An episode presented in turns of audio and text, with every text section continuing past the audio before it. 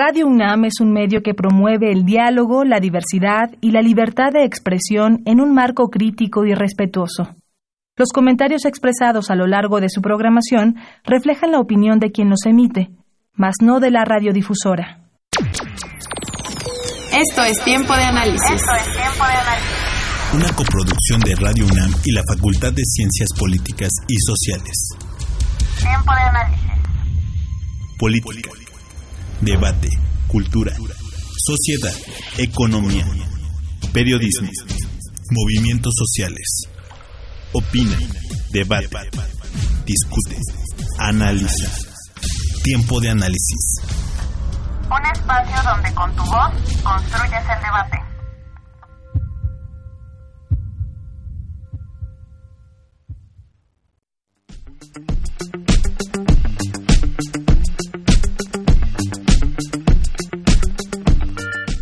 El observatorio es un espacio multidisciplinario permanente dentro de la Facultad de Ciencias Políticas y Sociales de la Universidad Nacional Autónoma de México, enfocado a 1. Monitorear y sistematizar la relación binacional México-Estados Unidos en temas sobre política exterior, relaciones subnacionales y económico-comerciales. 2. Reflexionar, discutir y evaluar en espacios académicos los temas relevantes de la relación México-Estados Unidos, dando prioridad a estrechar vínculos entre las instituciones y dependencias de la UNAM orientadas al estudio y análisis de las relaciones binacionales, así como las sedes de nuestra máxima casa de estudios ubicadas en los Estados Unidos. 3 generar estudios y propuestas orientadas a profundizar la comprensión de las relaciones binacionales y contribuir a la solución de las problemáticas binacionales identificadas. Lo anterior se ve reflejado a través de la creación de boletines mensuales, infografías y notas informativas. El último número del boletín está dedicado al análisis sobre el informe del USTIC sobre efectos económicos del TEMEC y grupos de odio en Estados Unidos. Los profesores que están asociados al observatorio pertenecen a distintas instituciones y son expertos en diversas áreas que conciernen las problemáticas de la relación entre ambos países, así como la participación de jóvenes asociados interesados en los temas del observatorio. Entre los centros asociados se encuentran el Acervo Histórico Diplomático, la Casa de la Universidad de California en México, el Centro de Investigaciones sobre América del Norte, el Centro de Estudios Mexicanos UNAM Boston y la sede de, UNAM, de la UNAM en Los Ángeles. El guion fue elaborado por Carla Villalobos Cruz con la voz de Iván López Martínez. Muy buenas noches, les saluda Mariana Pairicio, les doy la bienvenida a Tiempo de Análisis, el programa radiofónico de la Facultad de Ciencias Políticas y Sociales de la UNAM. Transmitimos a través del 860 de amplitud modulada y vía internet www.radio.unam.mx. Los teléfonos en cabina son el 55 36 89 89, la sin costo 01800 505 26 88. También pueden seguirnos y enviar sus comentarios a nuestras redes sociales en Twitter, arroba tiempo-análisis y en Facebook, búscanos como tiempo de análisis y en Instagram, tiempo-análisis. Esta noche vamos a hablar sobre aranceles, diplomacia y las relaciones comerciales entre México y Estados Unidos. Y bueno, pues ha sido un tema muy recurrente las últimas semanas y parece que en los siguientes meses. Eh, el día de hoy tenemos como invitados a dos grandes profesores, ambos profesores asociados del Observatorio Binacional. Eh, quisiera darte la bienvenida el doctor Tomás Milton Muñón Bravo. Él es maestro en estudios en relaciones internacionales y doctor en ciencias políticas y sociales por la UNAM. En la actualidad es profesor investigador del tiempo completo adscrito al Centro de Relaciones Internacionales en la Facultad de Ciencias Políticas y Sociales. También es profesor de la cátedra en el Instituto Tecnológico de Estudios Superiores en Monterrey, Campus Puebla, y catedrático a la maestría de estudios sobre migración en Ibero Campus Santa Fe. Milton, muchas gracias por venir. Un placer estar contigo, Mariana, gracias. Y bueno, también tenemos a otra profesora asociada, la doctora Kimberly Annie Lowland. Ella es profesora investigadora de la Facultad Latinoamericana de Ciencias Sociales, eh, Flaxo, en sede México. Eh, sus áreas de interés, eh, perdón, en el área está gobierno, procesos políticos y derechos humanos en la Flaxo. la doctora Nolan es autora de varios artículos académicos y capítulos de libro sobre protección de derechos laborales en el comercio y sobre política laboral en México. Y todo su trabajo se concentra en la inclusión de estándares laborales en los acuerdos comerciales, en particular con el Telecan. Kim, muchísimas gracias por estar aquí. Ay, muchas gracias, Mariana. Siempre es un gusto poder compartir la mesa con ustedes. Pues bueno, eh, como ustedes nos escucharán, auditorio, eh, son dos profes asociados, uno mexicano y una estadounidense, y eh, ambos vamos a analizar este, este tema que, que, resulta súper complejo en la relación binacional.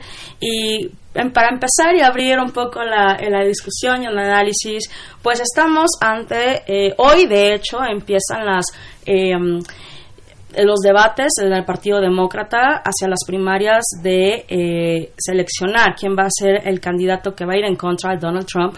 Y mientras tanto, Donald Trump le pega bastante a nuestro país en varios temas y, por supuesto, la política migratoria, el muro que sugirió eh, su campaña electoral. Eh, ya hace algún periodo, pues eh, tienen como su correlato en la relación México-Estados Unidos. Tomás, ¿qué opinas sobre la política comercial, perdón, la política migratoria de Donald Trump hacia nuestro país?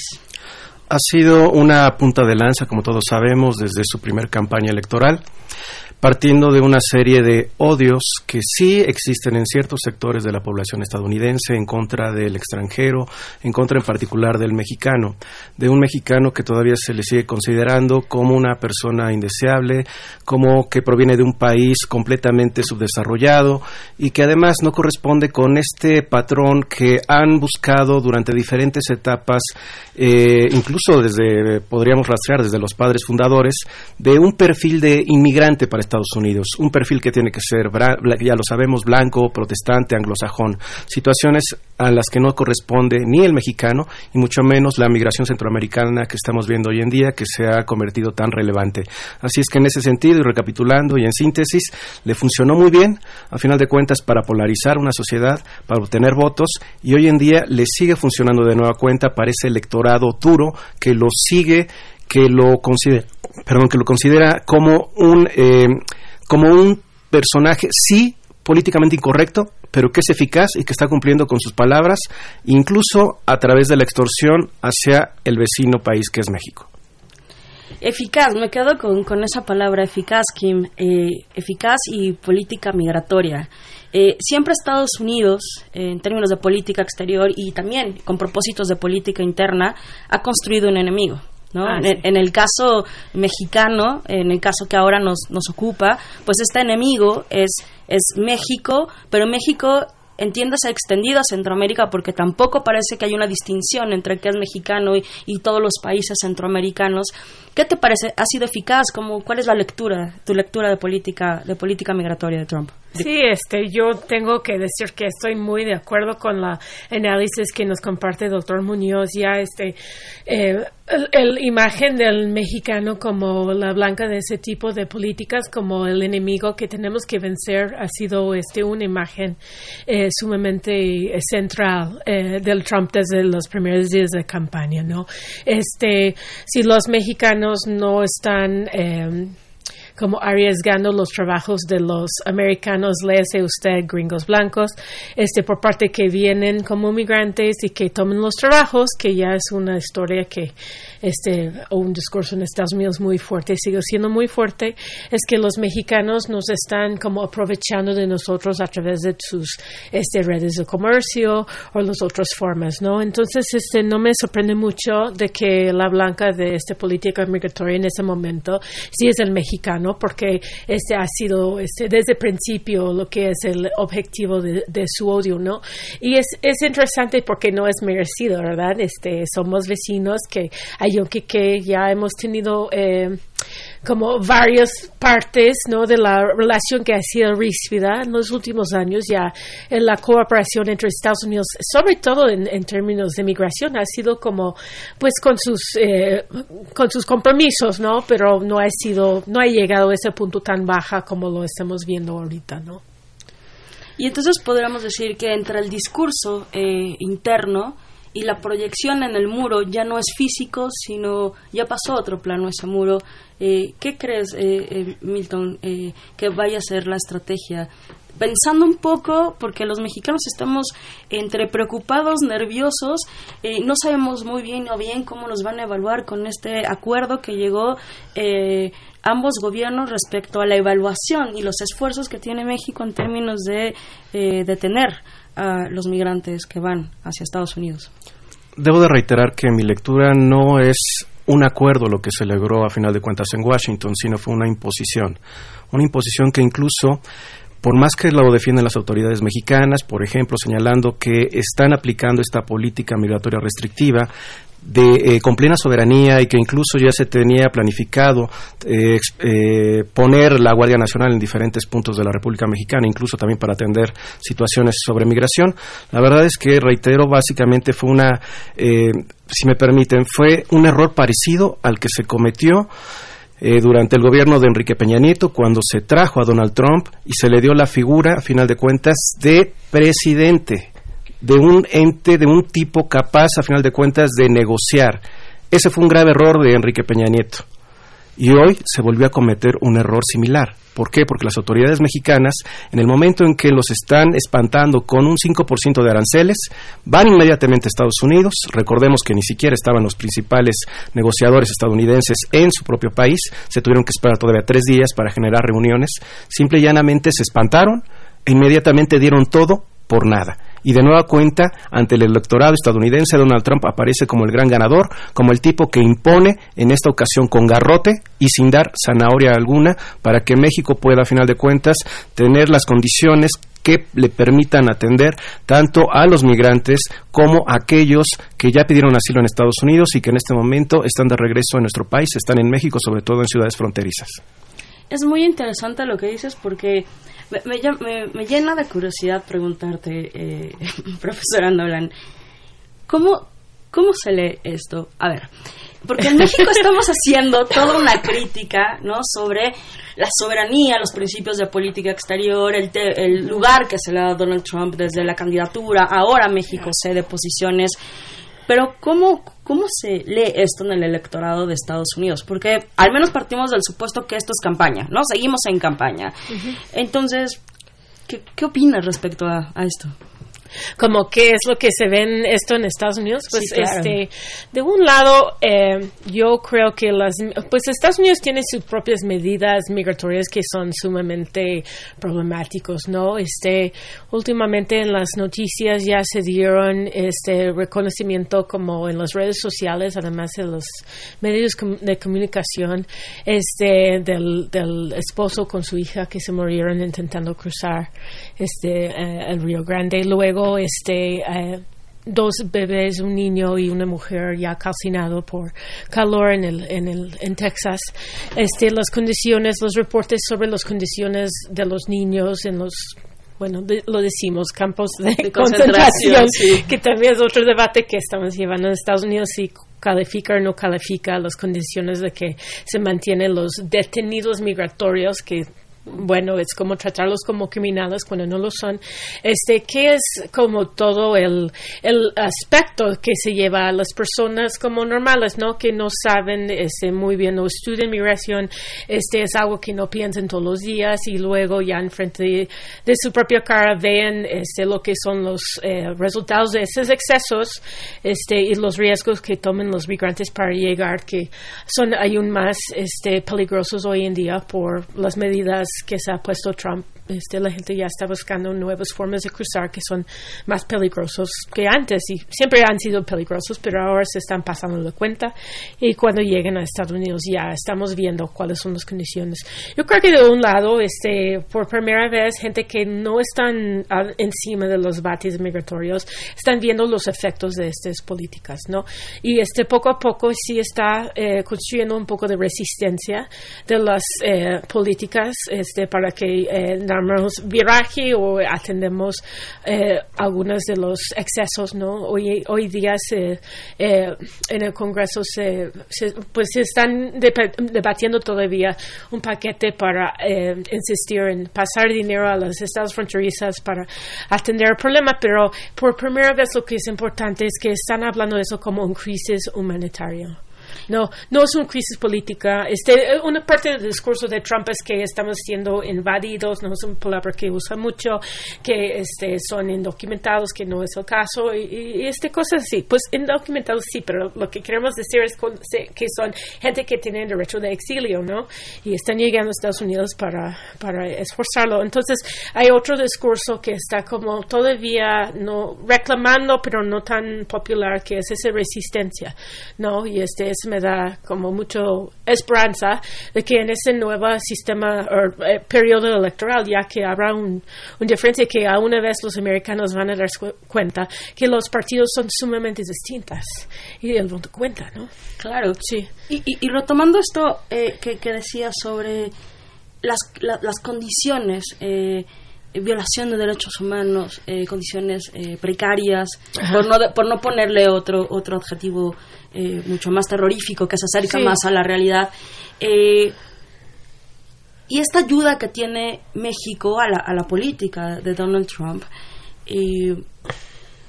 ¿consideras, Tomás, que esa, esa crisis que se vive de los migrantes que están en Estados Unidos pueda replicarse en nuestro país? ¿Cuál es la posición que tendrá México?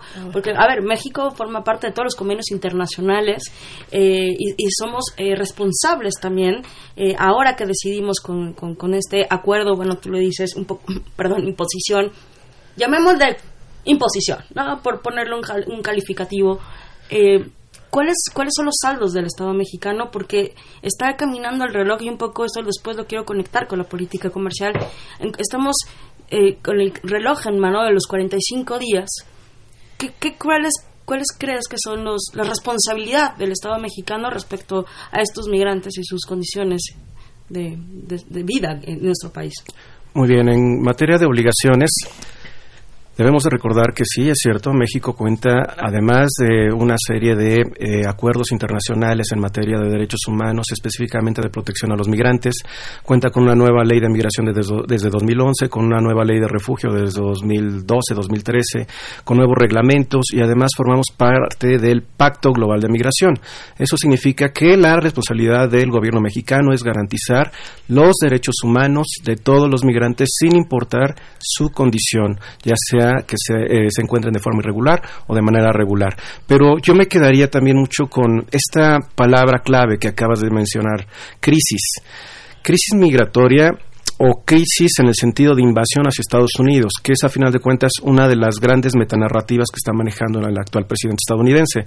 Recordemos que si bien es cierto que han aumentado en el número de, detenidos centroamericanos, ah, recordemos que pasó de 50 mil en enero a más de 150 mil en mayo, la verdad es que en el pasado eh, hubo eh, detenciones mensuales de mexicanos de más de 200 mil. No es una gran crisis en el sentido estricto de que sea una invasión. Simple y llanamente que también debemos entender que en el caso de Estados Unidos durante muchos años hay un sistema migratorio roto, no solamente en materia de asilo, sino en materia también de visados, que ha impedido que mayor cantidad de personas que también requiere la propia economía estadounidense para seguir pujante no se ha atendido. Y con el actual presidente lo que estamos observando es que estas condiciones se han empeorado con una lógica también, meter miedo cuando infundes miedo a las familias, recordemos que apenas el domingo había amenazado con deportar a más de 2.000 familias, eso genera a final de cuentas una conmoción importante entre la comunidad migrante y además otra vez vuelve a ganar puntos ante su electorado porque dicen el señor sí está trabajando y está sacando a todos estos invasores. Me gusta repetir este dato porque creo que es importante. A veces se nos olvida que de las micro y pequeñas empresas en Estados Unidos, de cada 10 que se abren, eh, regularmente seis son abiertas por migrantes.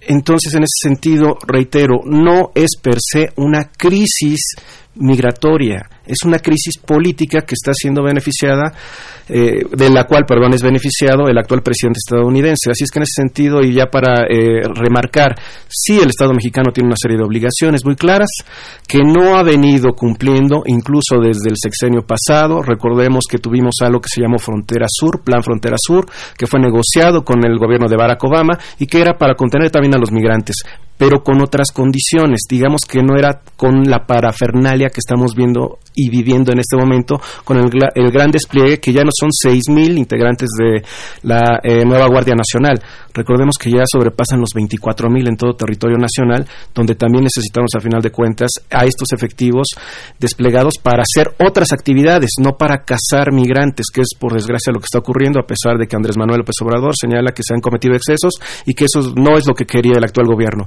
En la realidad lo están haciendo y eso es lo que cuenta.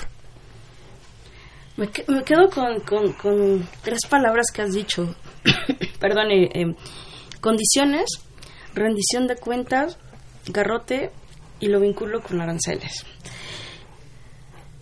La verdad es que escuchándote, eh, Tomás, pues todo parece indicar que el acuerdo o imposición de lo, de lo que se llame ahora esta relación de política migratoria, pues poco poco tiene ponen en condiciones bastante complejas a la, a la política de, del presidente eh, Andrés Manuel López Obrador. Y a la hora de rendir cuentas, justo este acuerdo de imposición tiene una cláusula mágica, ¿no? Por, por, por describirla de alguna forma. Y esa cláusula mágica es que no estamos seguros cómo nos van a evaluar. Nos evalúan a, a partir de qué? ¿Qué es lo óptimo desde la perspectiva de Trump? eh, cuántos migrantes se supone que debemos de tener ante la amenaza, no ante el fantasma terrorífico de los aranceles. México ya ha decidido que no va a ir a la OMC porque es tardado, ¿no? Eh, tampoco poco se ha hablado en nuestro país sobre las condiciones de política interna en Estados Unidos, sobre la presión de ciertos grupos para ratificar el TEMEC. Entonces estamos reaccionando hacia la política de un presidente en campaña, por un lado, y por el otro, poco tenemos en cuenta que hay aliados del otro lado de la frontera. Ante el temible garrote y ante la poca evaluación clara, Kim, ¿hacia dónde crees que vamos? ¿Cómo, cómo ves esta, esta actuar? Pues no es la primera vez que se sujete México a unas condiciones que no son claras. O sea, este, en otras áreas de la negociación de Telmex se está poniendo sobre la mesa demandas, ¿no? Pero las demandas después no dicen exactamente lo que debe hacer México para que se pueda cumplir, para no se afecte la, la, demanda, más bien, el, este, yo creo que mi profesor había dicho, este, la amenaza, ¿no? Mejor, mejor dicho. Este, en los 45 años yo creo que, pues bueno, a lo mejor México sí ha reaccionado en una forma con fuerza, ¿no? Ya estamos viendo este redadas en, estados del sur como well, del, del Pacífico Atlántico, ¿no? Este, como unas en Tlaxcala, otras en Veracruz, ¿no? Este, se está como moviendo las piezas y este, eh, hasta que se tiene que preguntar realmente cuál es el muro, o sea, si el muro es de la frontera norte o este si México está construyendo por parte de Estados Unidos otro muro migratorio aquí en territorio mexicano y qué es lo que significa eso, ¿no? Me gustaría saber lo que es la posición del doctor Milton, ¿no? Para, para saber un poco más. Pero este eh, Vamos a, realmente tenemos que pensar primero cuánto pegajoso es eso de los 45 días y, y en qué condiciones se negoció esto o se ha puesto esto y este qué realmente quieres este, entender por estos 45 días. Puede ser que México demuestra que está actuando, ¿no? Como la base y esto sí es, es suficiente para demostrar a Trump que estamos haciendo algo sin de que pongamos cifras, ¿no? Que decimos, ah, bueno, lo hicimos lo que nos dijo, ya la Guardia Nacional está en terreno y este hemos hecho, hecho este redadas y Ajá, porque estas medidas no van a frenar migración, entonces no podemos hablar de cuántos migrantes este se, se este, agarraron en México para que no lleguen a la frontera. Es imposible estimar esto, ¿no? Pero como en otros este, experiencias con las demandas de Trump, este, se lo toma en, en, el nivel personal para al momento de tomar las decisiones.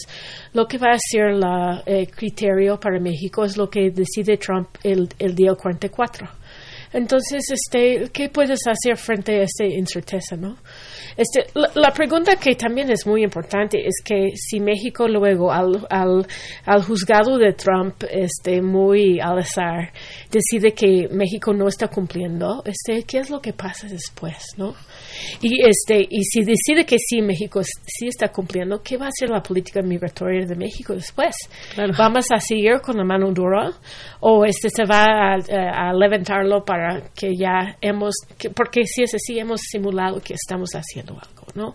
Para pasar la prueba. Y esto es interesante para saber qué realmente es la política. Este, al fin de los 45 días, realmente, ¿qué van a hablar? ¿No? Porque por lo que yo entiendo, es como, pues, alguien de Estados Unidos va a aplicar criteria que no sabemos a México para ver cómo México va, para tratar migrantes que no son mexicanos en territorio mexicano. ¿No? Pero luego, ¿qué? O sea, este, después de los 45 días, ¿qué es? Es un acuerdo para seguir hablando sobre la firma de un tratado de tercer país que México ha dicho más de una vez que no le interesa firmar y no puede obligarles a firmarlos. Bueno, sí, este, pero si México este, reniega otra vez firmarlo, ¿cuál es el castigo? O sea, no puede ser aranceles. Ya no, porque este, en la conversación sobre aranceles, todos los grupos que son en oposición al tema de aranceles se movieron de una vez en forma inmediata para registrar su oposición dentro y fuera del Congreso, de los grupos que son este, no, eh, de cabeleo. Y además México ya firmó el TIMEC. Entonces, por esta vía no podemos ir sino arriesgar todo el TIMEC. Y los 45 días, que son pues menos ahora, ¿no? Como 20 y tantos, este, los grupos de oposición se han no solamente identificado sus posiciones, pero también se han este, eh, organizando aún más para una segunda ronda de oposición. O sea, tienen sus posicionamientos muy claros y más tiempo que pasan, más fuerte que son. Entonces, lo encuentro que es imposible que aplique aranceles porque domésticamente en Estados Unidos esa no es una opción. Entonces, este, para que México tiene que realmente no demostrar algo en los 45 días si las si los resultados de los 45 días realmente es nada. ¿No? México ya puede seguir como negando firmar el tratado que no les interesa, que no está en sus intereses, a través de qué, realmente qué lo pueden hacer.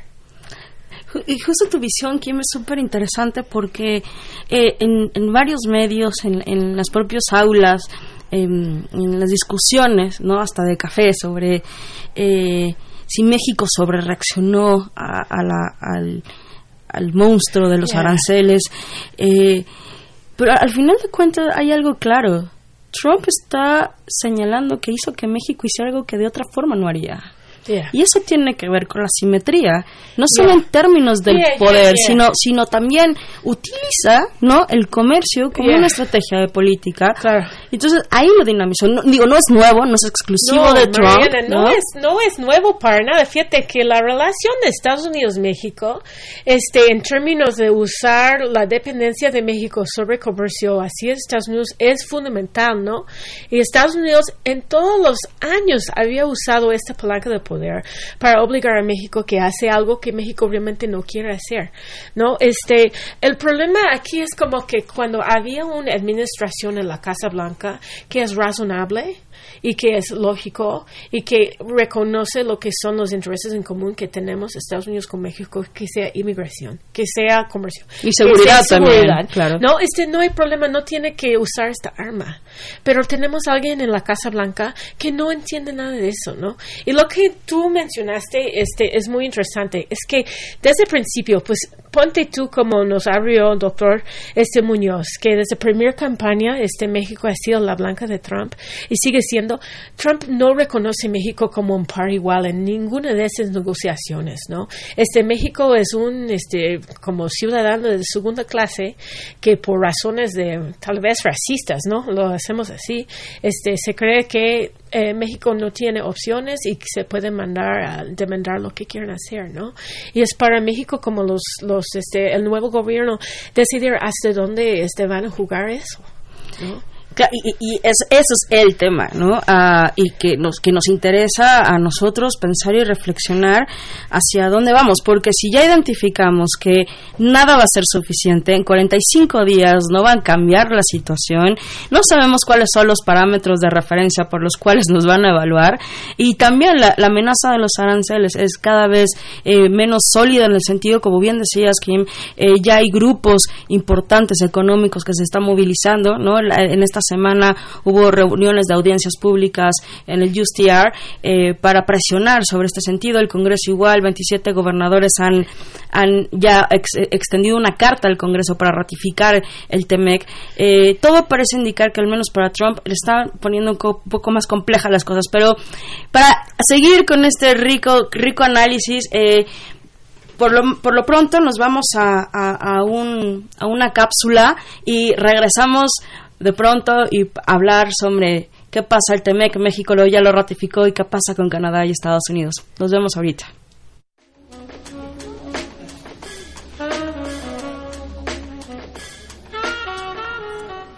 Desde que Donald Trump llegó al poder en enero de 2017, la relación binacional se ha visto envuelta en una serie de encuentros y desencuentros por las acciones y declaraciones que ha realizado el mandatario, justificados por su lema Make America Great Again.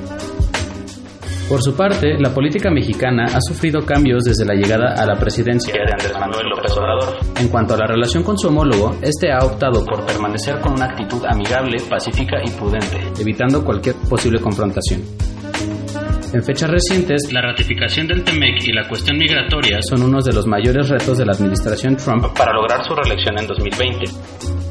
Entre los obstáculos que ha tenido que enfrentar para llevar a cabo dicha ratificación se encuentra la oposición liderada por la portavoz de la Cámara de Representantes, Nancy Pelosi, quien ha negado en reiteradas ocasiones a aceptar dicho texto sin previamente hacerle enmendaduras que satisfagan demandas en torno al ámbito laboral y aseguren el compromiso de México con las mismas.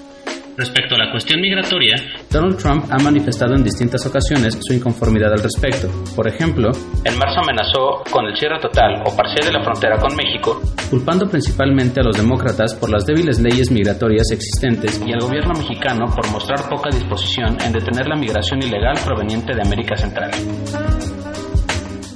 Texto de Carla Villalobos, voz de Andrés Cuevas.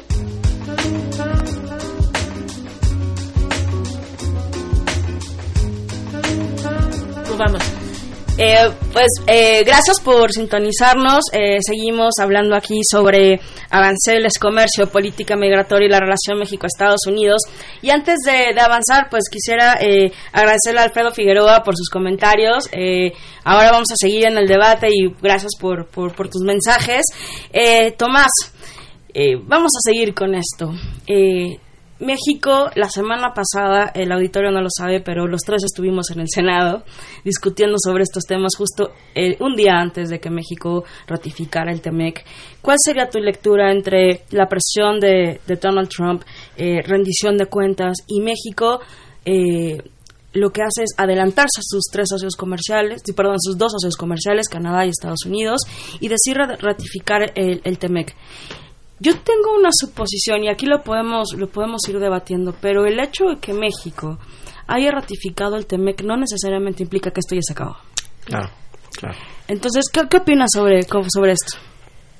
Eh, en el caso del Congreso mexicano está cumpliendo, incluso recordemos que también se aprobó una nueva ley eh, laboral precisamente para que encajara con lo que es el nuevo TEMEC, pero sí todavía hay muchos puntos que falta por saldar, entre ellos el día de hoy eh, apareció publicado en una serie de medios nacionales que el embajador de Canadá eh, manifestaba su molestia ante la eh, ineficiencia o falta eh, de, cumplimiento que se ha mantenido por parte del gobierno mexicano, por ejemplo, en una serie de contratos con la Comisión Federal de Electricidad.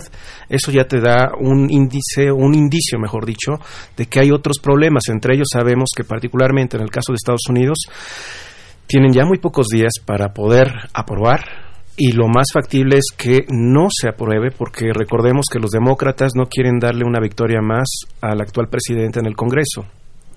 Por ende, hace complicado, particularmente en el Senado, donde los demócratas tienen mayoría, que pueda ser también ratificado en el Senado, de manera tal que es muy probable que nos veamos en un escenario en que sea hasta que regrese el Congreso estadounidense a sus periodos ordinarios de sesiones, que se podría tal vez generar la posibilidad de una ratificación, pero la verdad es que todavía tienes toda la razón, Mariana. Esto, perdón la expresión, este arroz no se ha cocido. Y es por eso que, de alguna manera, el gobierno mexicano, a través, en este caso, de su Congreso, particularmente el Estado mexicano, hablando del Congreso, se adelantan, aprueban para meter un poco de presión, pero insisto, ni siquiera en la parte canadiense todavía se está, eh, se tiene seguro, asegurado, no se tiene el sartén por el mango. En el caso de Estados Unidos, pues como lo sabemos, también se viene este periodo, este proceso electoral que hace más complicado la ratificación. Y es consistente con la negociación del TEMEC en realidad, ¿no? Eh, Canadá se, se desmarcó de la negociación trilateral, eh, después se suma hasta el final, hay una presión a Trudeau y, y sobre todo también en su, en su elección posible, eh, digamos, de no obtener otra vez la ratificación en, en, su mandato, precisamente por el cuestionamiento de varios, de varios eh, ciudadanos canadienses que están en contra y también del Congreso que están en contra del TEMEC. Pero también hay que recordar algo en ese sentido. Eh, Canadá y México, eh, al inicio, una vez que se firmó el acuerdo el año pasado, eh, sugirieron ambos y fueron declaraciones públicas que ninguno de los dos lo ratificaría hasta que lo hiciera Estados Unidos, precisamente para evitar una nueva apertura del acuerdo tal como se está sugiriendo. México ha hecho, su chamba, ¿no?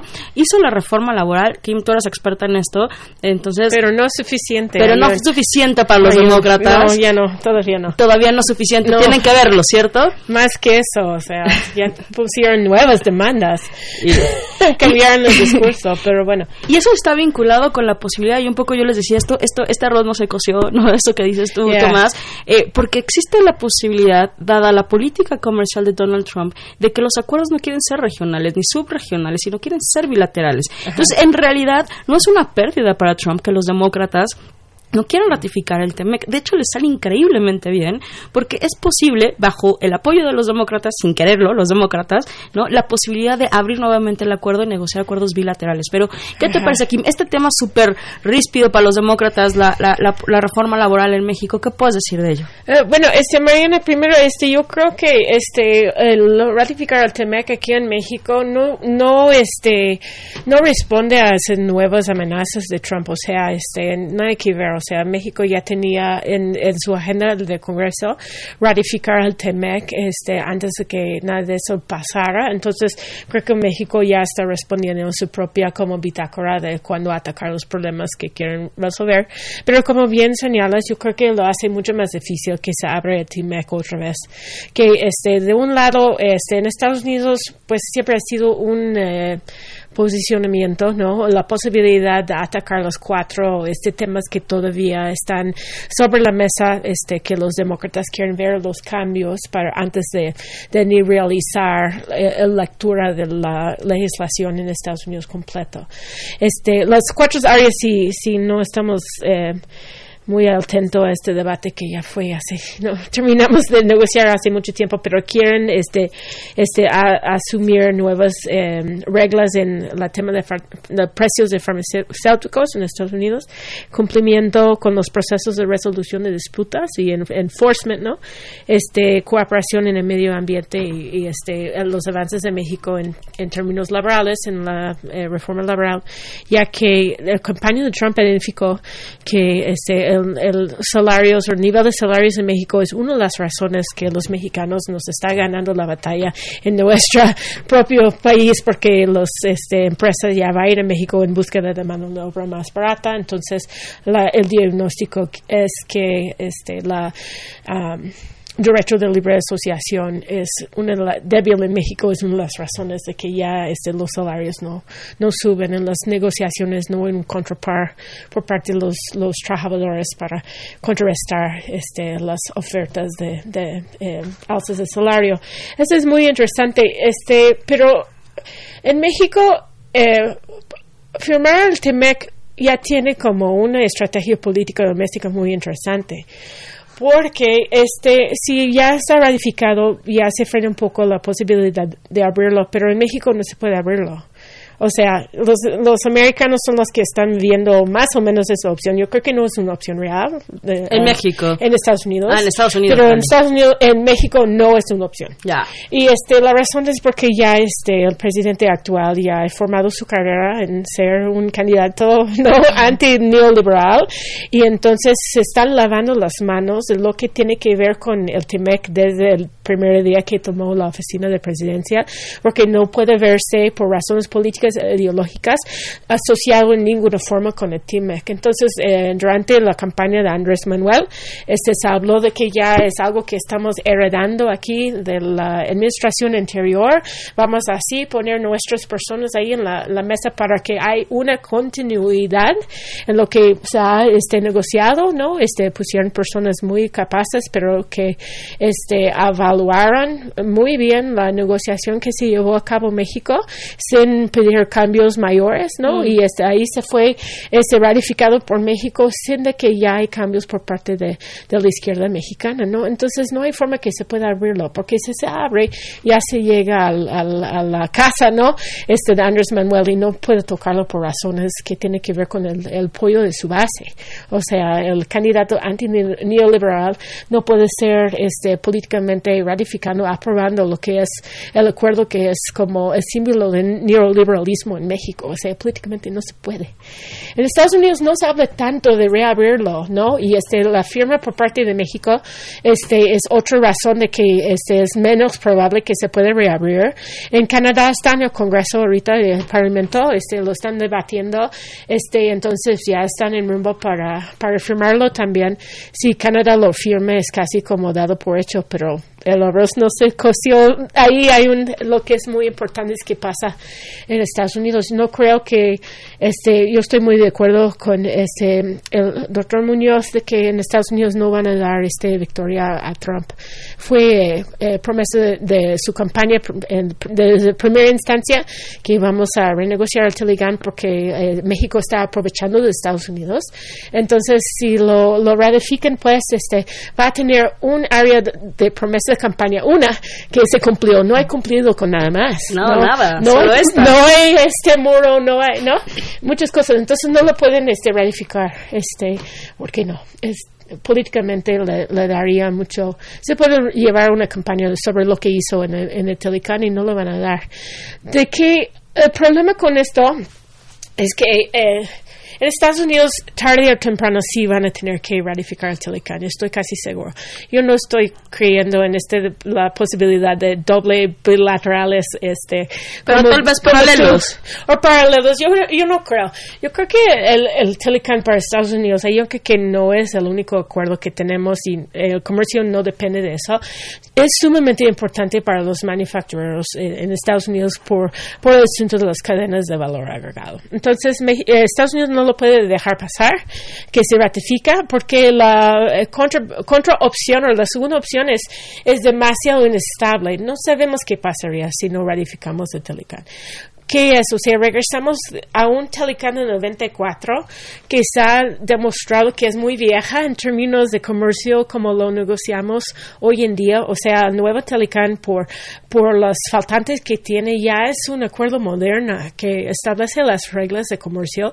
Entonces, se me hace de que este, no estamos hablando de expandir comercio, sino estamos este, hablando de la posibilidad de fijar reglas.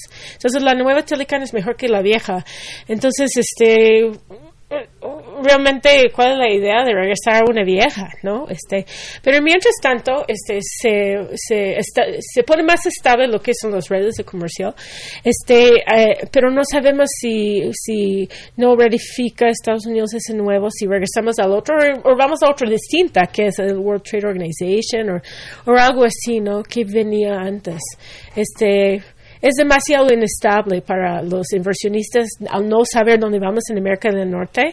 Entonces yo creo que por esa razón este, habrá muchas presiones de que se ratifiquen, ¿no? Ya, y justo está, ¿no? Esta presión latente en, en, en interno en Estados Sí. Unidos. Ya, ya lo, ya lo mencionaba, ¿no? Sí. Eh, las audiencias públicas en el USTR Ajá. sobre la presión de las multinacionales en, en, ¿no? Eh, sí, eliminar desde la guerra comercial con China. Eh, gobernadores pidiendo la ratificación del TEMEC. Entonces, todo parece indicar, recuerdo a tu, tu reflexión, eh, Kim, que, que en realidad México sobre reaccionó. o, qué pasó, ¿ah? Porque... Sí, en, en, una forma sí, yo creo que sobre reaccionó, pero no los culpo, o sea, no, este es muy lógico de que si todo está, si toda la economía mexicana está sujeto a los vaivenes de lo que pasa en Estados Unidos, pues tiene que reaccionar, ¿no? Este, el, el, resultado si no lo reaccionas es mucho, muchísimo. O sea, se puede arruinar toda la economía. este, una renta de 5% realmente no desvía el comercio. No, todavía no. Pero 10 sí. Depende de los sectores, ¿no? Hay unos sectores donde México ya tiene un gran parte de su economía dedicado a eso, como los autopartes, este, los durable home como refries y televisores, este, la, sector textil que son muy competitivos en términos de precio, ¿no? Entonces subes los precios, 10% de arancel por un rato ya este, está hundiendo la industria, ¿no? Claro, pero también tendría repercusiones en la economía estadounidense. Ah, y, y, algunos estados clave con los que tienen México es el primer eh, exportador. o importador. Tienen una relación comercial muy importante. Sí ajá. Este, la diferencia es que Estados Unidos en una forma puede diversificar y México no tanto Claro, y justo y, es costoso este reidentificar este los proveedores de todos. No es costosísimo, por eso no lo es. Pero en algún punto habrá que hacerlo porque no, eh, Tomás, eh, tú no sé qué piensas, pero bueno, podremos empezar con la, con, la política, la política migratoria. Eh, déjame conectar un poco esto. Eh, bueno, desde la década del 90 estamos hablando de diversificación y, reducir la dependencia y ta, ta, ta, pero Tomás, a mí me gustaría preguntarte, esta estrategia de política mexicana hacia eh, inversión en Centroamérica, eh, que tiene muchas aristas, pero me gustaría que, que, que, eh, eh, saber tu, tu, reflexión en torno a esto. Entonces, ya, eh, ya nos ha dicho Kim, a, Estados Unidos no le conviene, es muy posible que se ratifique tal cual como está. Estamos en evaluación, ¿no? El profe de arriba nos va a decir si hacemos bien la chamba o no. y como no importa como lo que hagamos, de todas formas está sujeto un día antes que la, la evaluación. Pensando en política migratoria, la política que, se ha dinamizado ahora el Estado mexicano con el proyecto desarrollado por la CEPAL para Centroamérica, en algún momento si tenemos que empezar, empezaríamos hoy, vincular ahora sí lo que siempre dicen, comercio no tiene nada que ver con migración, yo digo siempre todo lo contrario, sí, y seguridad también. ¿Qué opinas sobre este nuevo plan de, Centroamérica, México, una estrategia hacia un posicionamiento de México en el, en el corto plazo, ir modificando la tendencia, pero asumir los costos económicos y políticos que eso implica eh, modificar nuestra dependencia comercial de Estados Unidos hacia otros mercados? Empiezo precisamente con esta última parte. Hay que poner una nota al pie de página. Es cierto, México está completamente inmerso más del 80% de su comercio lo realiza con Estados Unidos, lo sabemos, pero si no ponemos énfasis en este momento que es de crisis, es crítico todavía de que sí necesitamos esta diversificación real, no en dos años, no en cinco años, probablemente en una década o en dos décadas. Pero estamos hablando de proyecto de país. Claro. Claro, y dejando de ser únicamente manufactureros. No, sí, estoy muy de acuerdo, ¿eh? Tenemos que hay que replantearnos como país, porque si es pura manufactura, entonces vamos a seguir en las mismas condiciones y en la misma dependencia durante muchas décadas. Y precisamente en esa situación de proyectos productivos, eh, que sin duda son importantes para precisamente atender algunas de las cuestiones más importantes de lo que son las grandes emigraciones, he de decir que en el caso de la CEPAL, lo que conocemos hasta hoy en día, básicamente son una serie de propuestas en materia de energía, en materia de infraestructura, por ejemplo, carreteras, y también se ha eh, eh, señalado por parte del gobierno mexicano que se ha incluido, por ejemplo, un par de programas que tienen que ver, por ejemplo, con la con sembrar algunos árboles frutales y maderables. Eso no contiene la migración, eso eh, suena más bien a una reedición de lo que fue el Plan Puebla-Panamá, que después se llamó Proyecto Mesoamericano. La verdad es que eso no va a atender de fondo ni al mediano ni a largo plazo lo que es a final de cuentas las grandes causas de la inmigración. Si queremos ser serios, incluso sin la participación de Estados Unidos, sí se necesita de una cooperación a nivel regional de hecho subregional, con Centroamérica, con incluso socios como la Unión Europea, Organización Internacional de las Migraciones, ACNUR, incluso, si me permiten, desde UNICEF hasta eh, UNESCO pero no pensando, insisto, en que se va a detener la migración en dos, tres, cuatro años. No, se tiene que pensar, insisto, en décadas, que permita generar, a final de cuentas, un gran proyecto productivo desde el sureste mexicano que abarque Centroamérica y que también contemple situaciones que tienen que ver con salud, educación y no únicamente con empleos temporales. En caso contrario, estamos destinados a fracasar y a poner dinero que se va a perder. Y por último, debería de eh, repercutir también, tengo que subrayar algo. La violencia grave que vive Centroamérica en gran parte también es corresponsable a Estados Unidos y también en una parte los grupos del crimen organizado mexicanos, particularmente los, los narcotraficantes. Recordemos que en Estados Unidos están bajando las armas, recordemos que en Estados Unidos se está consumiendo la gran, es el gran mercado de drogas y en ese sentido, si no hay esa corresponsabilidad, entonces vamos a tener que seguir sufriendo con estos grupos transnacionales que son las maras salvatruchas y todos los derivados de ese tipo de, eh, de, grupos, insisto, eh, criminales. Y claro, ¿no? Eh, entonces parece que estamos en un panorama pues bastante sombrío, ¿no? Porque México está presionado por el vecino del norte, tampoco tiene mucho margen de maniobra México, hay costos económicos, eh, también costos que podrían implicar para también las intermedias en México, digamos, estamos hablando de las próximas elecciones en Estados Unidos, pero en México eh, tampoco nos quedamos como bastante cortos, ¿no? Ya hay un ya hay un baile entre los partidos políticos para para las intermedias y por supuesto que el tema migratorio y la, eh, y la, y la ratificación del TEMEC van a estar en la mesa sobre todo. Y nada más dejen eh, poner algo, algo en la mesa.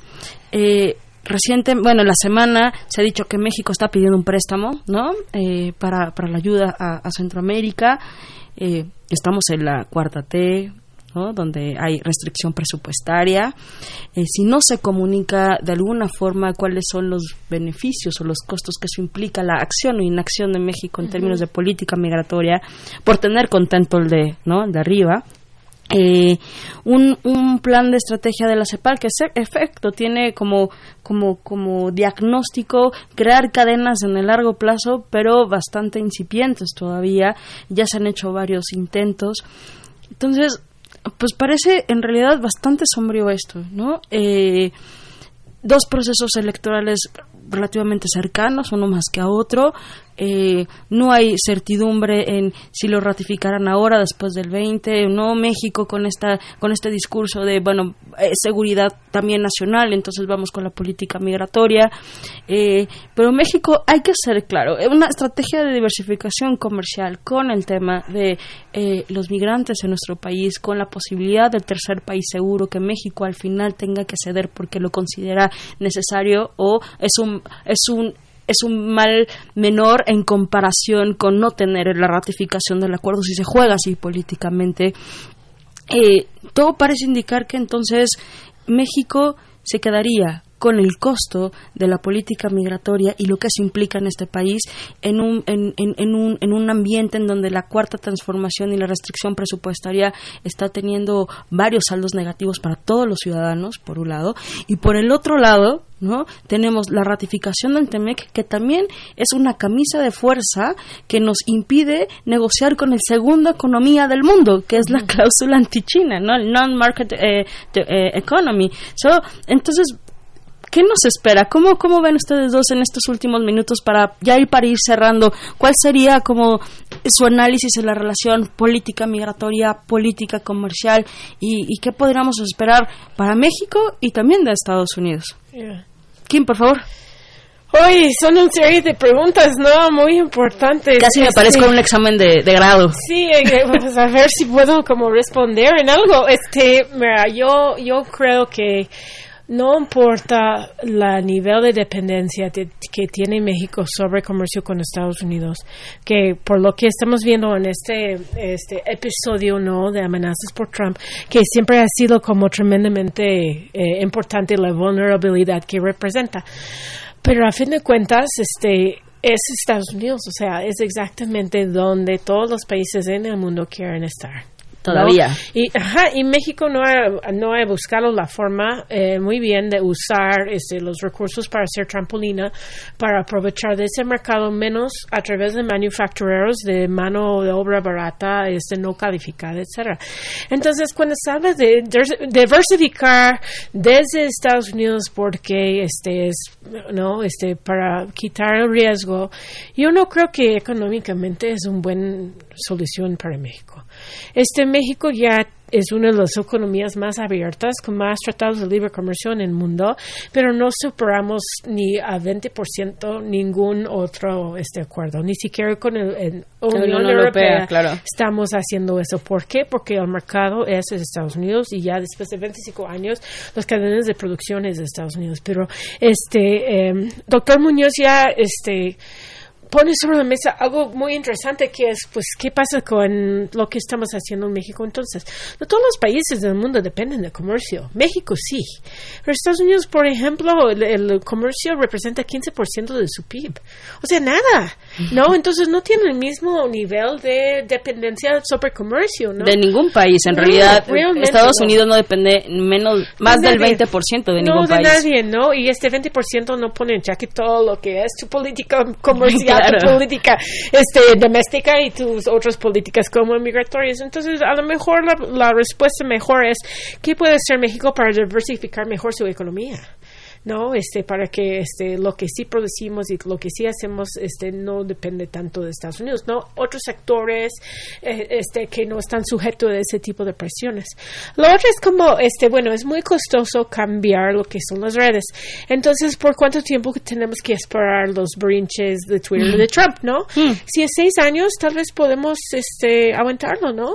Ese seis, seis años en, el, no, en la vida de un país, los gobiernos vienen y van, pero los, los estados se mantienen, ¿no? Pero los berrinches son difíciles. Sí, son muy difíciles, pero se sobrevivió la primera, la segunda, la tercera, la cuarta, ¿no? Entonces, pues lleven más, ¿no?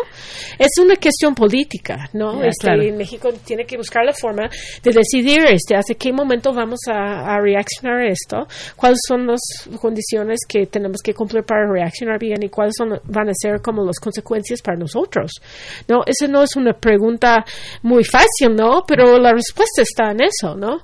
Hasta dónde vamos a reaccionar.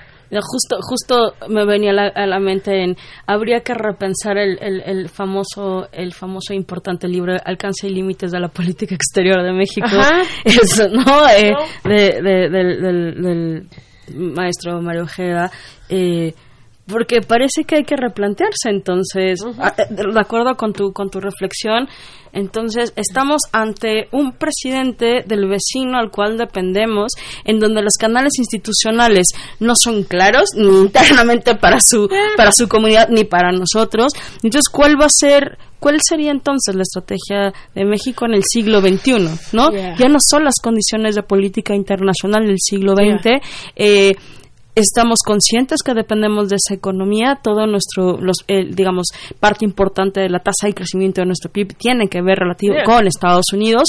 Entonces, ¿cuál, y, yo pensaba, como decías... Es lo mismo en otras administraciones, o sea, los mismos patrones de dependencia con Obama, los mismos patrones de dependencia con Clinton, los mismos de Bush 1, Bush 2, y ni Bush 2 fue tan amenaza para México, sobrevivimos de todos, entonces esa dependencia sí seguía.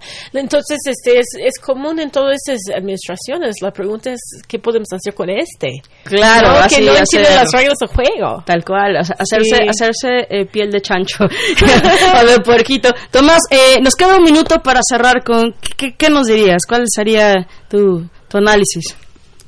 Las crisis migratorias son creadas por los gobiernos, no per se por las movilizaciones de seres humanos en busca de mejores oportunidades de vida. Y en ese sentido me quisiera quedar con la siguiente reflexión. Roberta Jacobson, ex eh, embajadora de Estados Unidos en México, señaló claramente, no se le puede conceder todo en una negociación a alguien como el actual presidente estadounidense que básicamente es un bully, es un abusador. Así es que el gobierno mexicano tiene que aprender a negociar y no a conceder todo por nada. Pues eh, quedan muchas cosas, me encantaría seguir conversando eh, con ustedes ha sido muy interesante, eh, reflexivo. Eh, no me queda más que agradecerles, decirles que esta es su casa, ojalá quieran regresar pronto porque esto sobre evaluar el, el acuerdo imposición garrote y la rectificación del acuerdo, elecciones en Estados Unidos, las primarias de los, del, del Partido Demócrata y todo lo que viene en nuestro país y en nuestro vecino norte va a ser va a seguir eh, consideren eh, bienvenidos nuevamente cuando ustedes quieran regresar por eh, eh, con esto quiero agradecerles y eh, quiero ya dar eh, los créditos. Estuvo en operación de cabina Humberto Sánchez Castrejón y en continuidad Tania Nicanor. Este programa es producto por la Coordinación de Extensión Universitaria de la Facultad de Ciencias Políticas y Sociales, dirigido por Sergio Valera.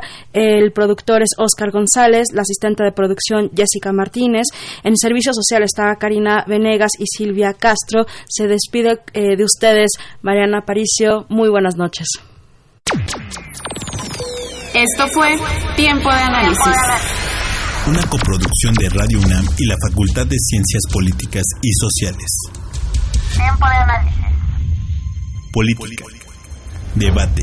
Cultura. Sociedad. Economía. Periodismo. Movimientos sociales. Opina. Debate. Discute. Analiza. Tiempo de análisis. Un espacio donde con tu voz construyes el debate.